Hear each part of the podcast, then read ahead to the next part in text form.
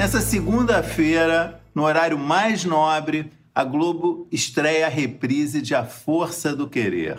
A novela de Glória Pérez foi exibida originalmente entre abril de 2017 e outubro do mesmo ano. Muita gente deve estar se perguntando o porquê dessa escolha.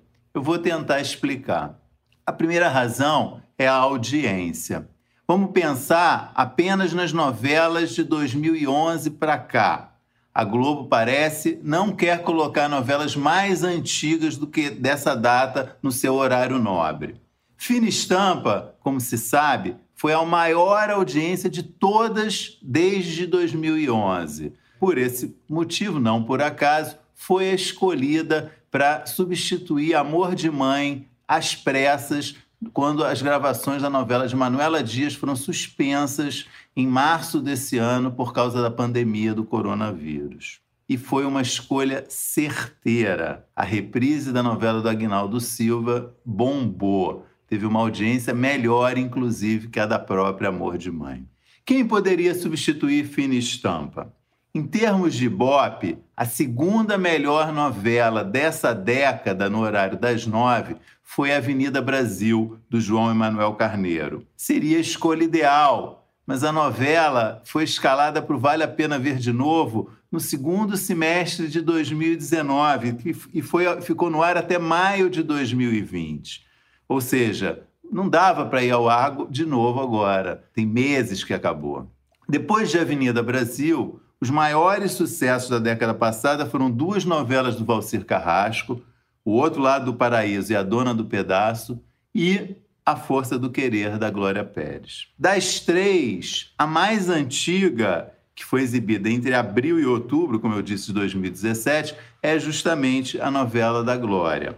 O Outro Lado do Paraíso terminou em maio de 2018, ou seja, há pouco mais de dois anos, e A Dona do Pedaço terminou no ano passado, né, em novembro de 2019. Foi a novela que antecedeu Amor de Mãe. Uma outra opção ainda, pensando em termos de audiência, seria Amor à Vida, também do Valcir Carrasco, exibida entre maio de 2013 e janeiro de 2014. Ou seja, está mais longe da, da, da memória do público do que a força do querer da Glória. Seria uma, realmente uma boa escolha, a audiência muito próxima da, da novela da Glória Pérez. Porém, é, essa vantagem de ser uma, uma novela mais antiga, ela tem, é, ela perde em outro, na comparação de um outro quesito que eu acho que é muito importante.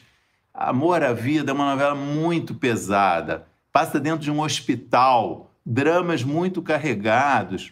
Eu acho que não seria uma boa opção nesses tempos em que estamos vivendo, em meio a uma pandemia em 2020.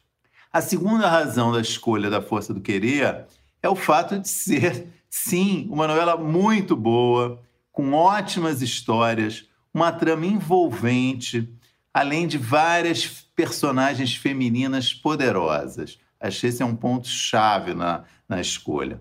A maior de todas, Geisa, a super Geisa, vivida pela Paola Oliveira, policial corajosa, lutadora de MMA, dona do próprio destino em termos profissionais e pessoais, uma personagem muito interessante.